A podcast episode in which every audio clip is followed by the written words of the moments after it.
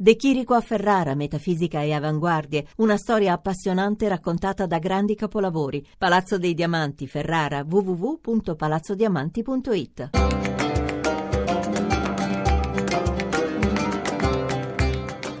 Dialogo con l'Islam.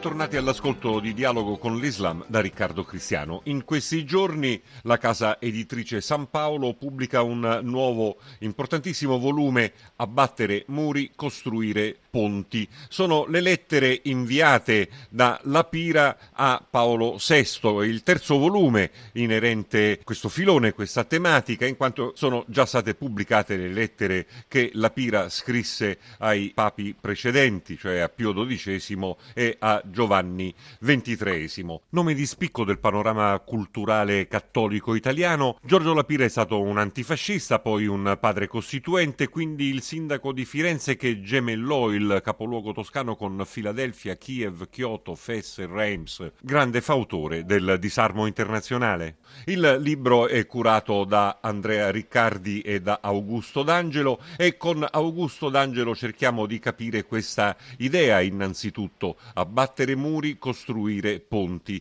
Sembra un tema dell'oggi, un tema del pontificato di Papa Francesco. La Pira era un uh, profeta o è una posizione questa che si colloca all'interno della storia del cristianesimo? È un aspetto che a mio giudizio è molto significativo, che riguarda una specificità del cristianesimo, perché è vero che nella Pira molti hanno visto anche un profeta, però è anche vero che lui usa spesso il termine abbattere muri e costruire ponti già nella sua azione da cristiano verso i grandi orizzonti internazionali. È certo che se pensiamo all'azione recente di Papa Francesco relativamente a Cuba, se pensiamo al lavoro sommerso per ora relativamente allo scenario cinese, viene in mente che se uno non si ferma ai dati di cronaca riesce a intravedere nel cristianesimo questa tensione all'abbattimento dei muri e alla costruzione dei ponti che è specifico della religione cristiana. Qual è la posizione, la ricezione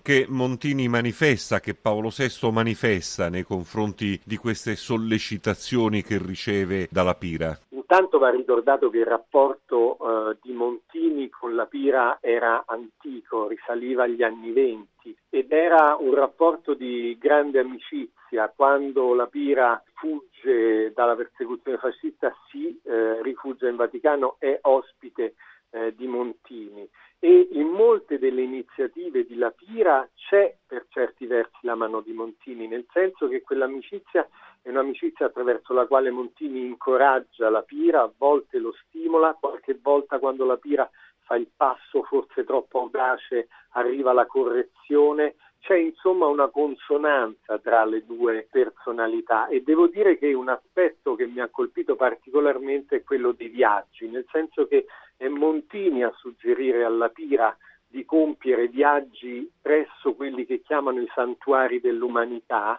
e poi sarà Paolo VI a intraprendere i primi viaggi apostolici dei pontefici. E la Pira vede in questi primi viaggi apostolici un po' la realizzazione di quella indicazione che Montini aveva dato a lui, ma anche una grande svolta nell'interpretazione del pontificato, perché in fondo proprio i viaggi sono il modo più concreto per abbattere i muri di lontananza tra genti diverse e costruire ponti tra tutta l'umanità. E veniamo all'Islam. Da questo libro si apprende che la Pira fece presente a Paolo VI l'opportunità di una tappa al Cairo in occasione del suo viaggio viaggio in Terra Santa. La Pira aveva visitato il Marocco, aveva visitato eh, l'Egitto, aveva visitato diversi paesi islamici andando a visitare le minoranze cristiane che lì vivevano, ma anche avendo contatti con eh, le autorità islamiche.